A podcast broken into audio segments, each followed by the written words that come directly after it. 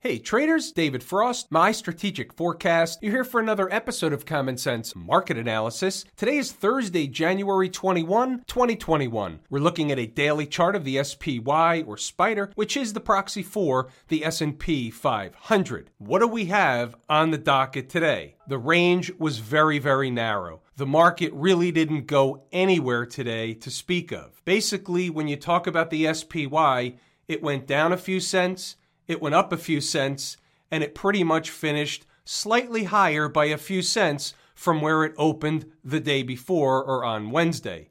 There's nothing going on that wasn't here yesterday in the SPY. So, from a daily chart perspective, there's really no new information. That's pretty crystal clear. The standard stuff applies.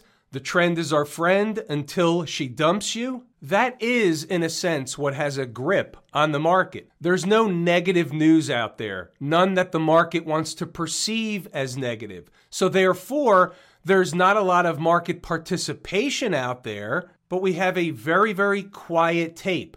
The volume is less than the 90 day average. When that's the case and we have a lighter volume tape going on, what's the path of least resistance? It's sideways to higher. So therefore, we're not surprised she's on a grinding chop shop formation higher, but at the same time, there's no conviction one way or the other on a day like today. It's a floating type of situation. By the way, here's a snapshot of the weekly chart. We're not at the close of the week yet. That'll come tomorrow afternoon, Friday afternoon, but you can almost see the writing on the wall. We don't know exactly how far the market's going to continue before it decides to have any kind of a pullback. And guess what? We can see already where that pullback may bring price before we get some kind of a support situation from wherever it turns. Well, guess what?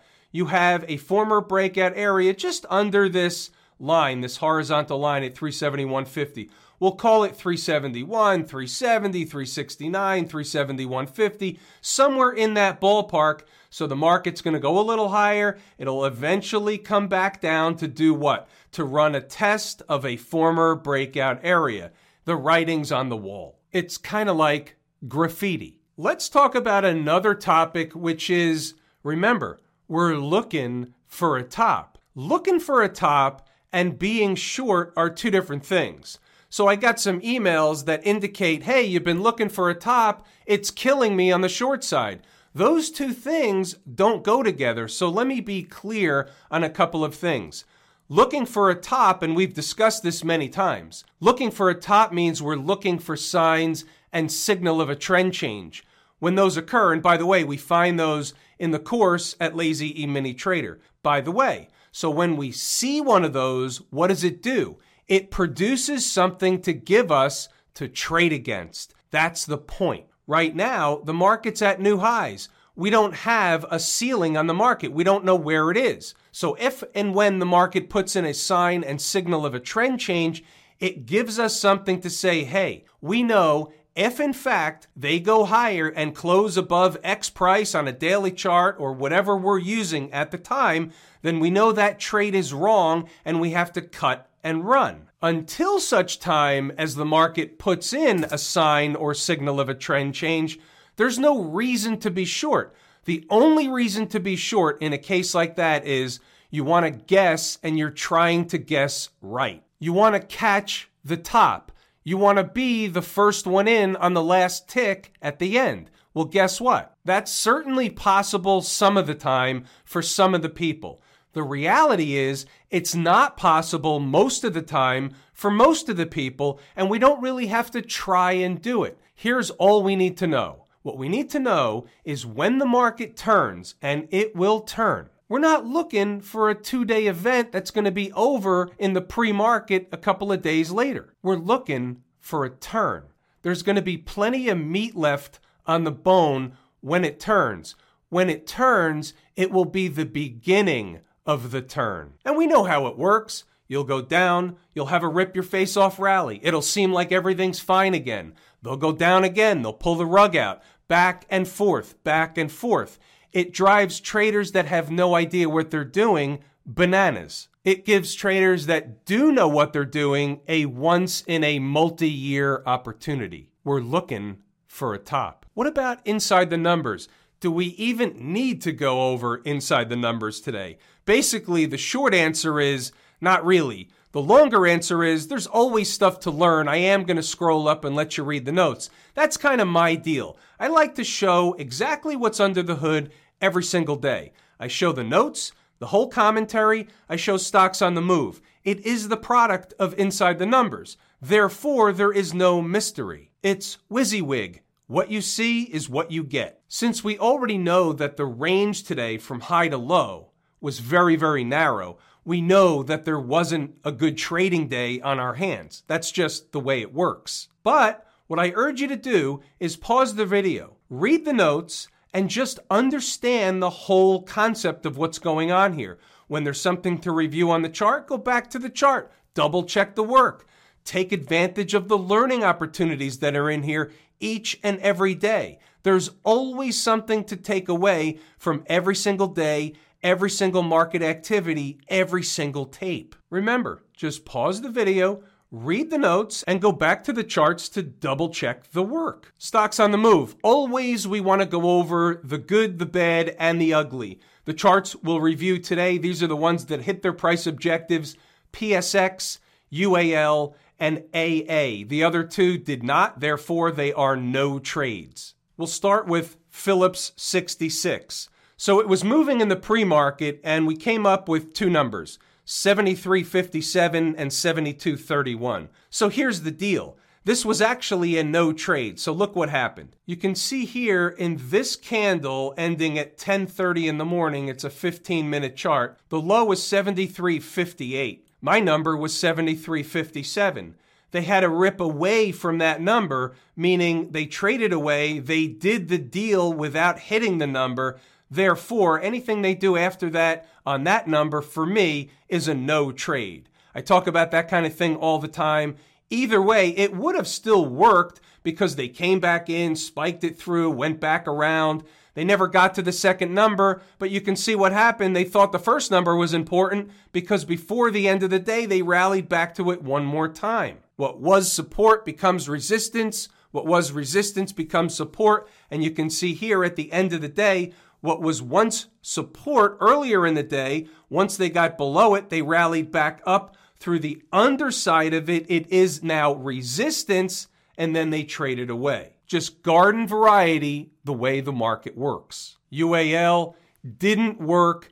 The number was good for a few minutes. The number was good by the end of the day. In the meat of the thing, in the middle of the day, they traded lower. They closed an hour below the stop, which was at 42 and a quarter, I believe. Wasn't a big shit burger. It was like a little slider. And that's what happened. They rallied back to the number at the end of the day. And like the other chart in PSX, what happened? It became resistance. We're just going to chalk UAL up to it just didn't work. Alcoa, again, nobody should be taking this trade after it came close, rallied back away, and comes back down.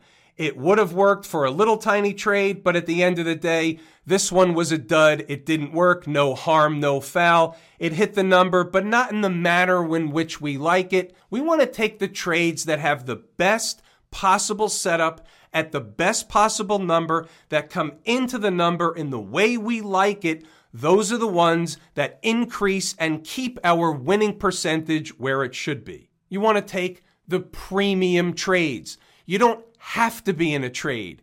You only want to be in a trade when the trade is right based on your criteria. That's the way this works when you're treating it as a business. You have to be your own umpire. What's going on over in Camp IWM? Well, I'll be damned. Yesterday they put in a doji candle. Today they go down. That's kind of the way it works by the book. But the bigger picture we know is the trend. The trend is up. They're above all the moving averages. There's nothing wrong with this particular chart. However, can they come back in toward home base? What's home base? The 20 period moving average, of course.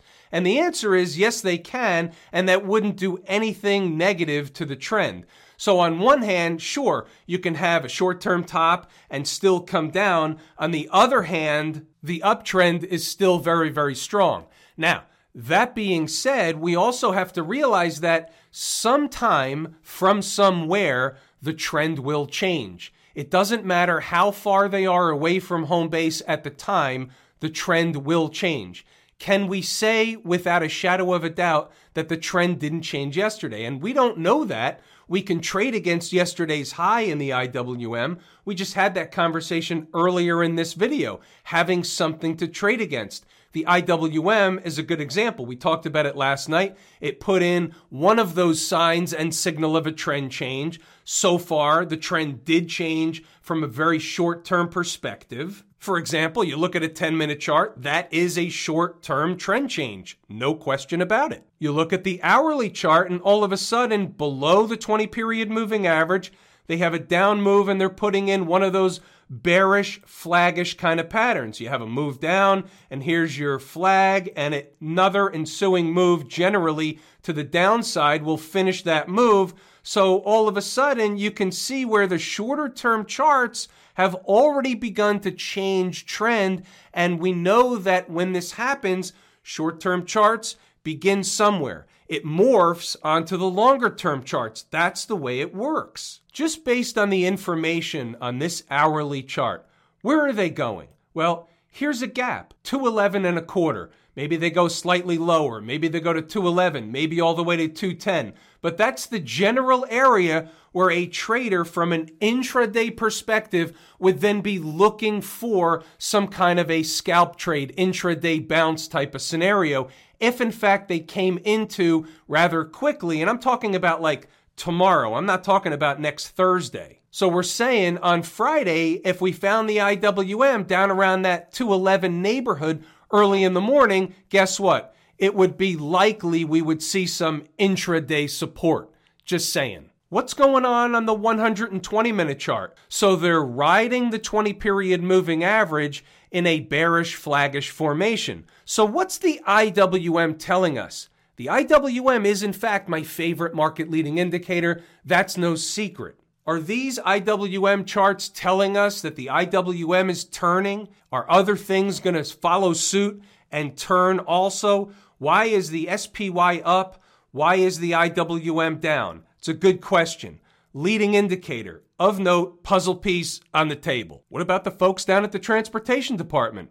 This is interesting. Down two and a quarter, almost 2%. Basically, a take back from yesterday. Now, it is an inside data yesterday, but also we have to note that finished on the lows, finished poorly. It's always how they close them that's more important. So when we start putting things on the table that are meaningful based on this daily chart, we have to look at several things. Above all the moving averages, it's bullish, uptrend, all that stuff. Yesterday was a pretty big up day. Today was an inside day, but yet they finished poorly. I think that outweighs the fact that it was an inside day. I'm calling this a take back from yesterday, finishing on the lows. Pretty big down day of note puzzle piece on the table, coupled with the same day that the IWM was down and puts in those bearish flaggish patterns. So we have to put all these things together, we stack them up, and when we start to get what I like to call a full stack, we have to pay attention. When you flip over to the hourly chart,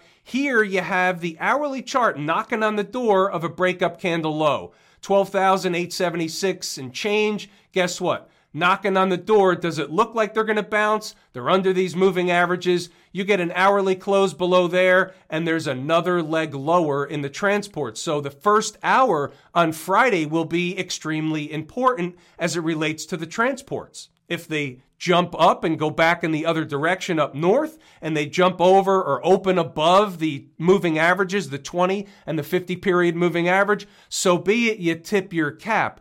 Right now, doesn't look like that's going to happen. You kind of have one of those inside of an inside of a thing going on. So here's what I'm talking about. So I can make a case that here's a breakup candle low and they're teetering on it right now. That's fine. I can also make a case that this is essentially one long, bearish, wedgish kind of channeling pattern that will ultimately play out in the downside until and unless they get above and close above this breakdown candle high. Well, guess what? They did that, but they failed. So they recaptured this big down move, this bearish pattern has been recaptured. So guess what? Look out below until and unless they get back above these moving averages. That's the way I see the hourly chart. About the folks out in Silicon Valley, new highs yet again. What are we supposed to do with that? Nothing. If you're in it to win it, you stay in it until they turn, till they reverse. If you're not in it, it's a spectator sport. That's it. We have another puzzle piece on our hands. The XLF, all of a sudden, another down day, 1.26%, heading for the 20 period moving average. Of note, puzzle piece on the table. Guess what? When you have the transports down, the IWM down, the XLF down, why is the S&P and the Nasdaq up? Something will give one of these divergences will clear itself. Either the XLF and the transports and the IWM will turn around and continue in the northern direction, or the other markets, the other indices will have to catch up and clear up. The other indices will end up going in the southern direction to clear up and catch up with the XLF transports and the small cap guys over in the IWM space. Smash mouth. Again, another up day, well above all the moving averages. It's overcooked. It's overdone on the upside. They're going to pull back like the other stuff. Yet again, we don't know when, we don't know from what price. So if you're in it to win it, you let it go until the market reverses. Yesterday could have been a sign of a reversal, but it really wasn't, apparently. Today, right back up. Nothing to do at present with Smash Smashmouth. Thought we would take some time and look at a few charts of a few stocks, maybe some sectors. We'll look around the horn. I want to do it from a longer term perspective. I want to do it from a weekly and maybe daily chart perspective, nothing more, nothing less. What jumps off the page when I look at the weekly chart, riding the 20 week moving average, but also in an uptrend? Also, we can make a solid case that they're eating time off the clock going sideways, building energy for another move higher. However, if they give up the 20 week moving average and start closing below some of the important pivot lows, whether it be on this chart, a daily chart, or others, then something else would be developing. But right now, there's technically nothing wrong with the Amazon chart. It is a market leader, and you want to take stock in where the market leaders are relative to other charts. Apple. Anything wrong with Apple? Of course not. They're pushing on the highs in an uptrend. Again, a market leader. If anybody owns Apple, everybody owns Apple. And when I say that, it's not that everybody owns 100 shares or 1,000 shares of Apple. It is if you have a 401k, Apple's in there. If you have a pension, somewhere Apple's in there. If you have a mutual fund in stocks, Apple's in there somewhere. That's just the way it works. Facebook. This is interesting. So it will be interesting to see where they close the week in Facebook. Back above the 20 period moving average, or will they dip back below the 20 period moving average? I think, at least for this Friday's close, that'll be important to watch for Facebook. Microsoft, riding the 20 period moving average, having a pretty good week, knocking on the door of the highs. Is there anything wrong with Microsoft? In an uptrend, absolutely not. Nothing wrong with Microsoft another market leader, nothing that looks like a crack in the armor at present. Google, another market leader, same routine. Nothing wrong with the chart. They will turn at some point from where we don't know. That's why we don't guess. From a symmetrical standpoint, this one could be done for a while, just saying. The XLE, the energy space. So this is interesting. We're not looking at something at new highs. We're looking at something making a retracement, which is still in a downtrend. From a long term perspective, here's a monthly chart. This is in a downtrend. They just hit or tagged, if you will, the monthly chart 20 period moving average. Until and unless they get above the high of this breakdown candle and trade above this 20 month moving average, no dice. So when we look at the XLE, what do we see? We see trouble ahead. So, this is generally a good proxy long term, an indicator of what's to come in terms of how people feel about the economy. Why isn't money staying in or rushing in the energy space? Now, there are stocks within the energy space that are doing fine, and there are stocks within the energy space that are not doing fine. It's generally a vote of what's to come with the economy in terms of demand, not necessarily just the US economy, it could be deemed the global economy. Just think about this from a long term perspective. Is this, can it be? I'm not saying it is, I'm saying this has happened in the past. Umpire calling balls and strikes.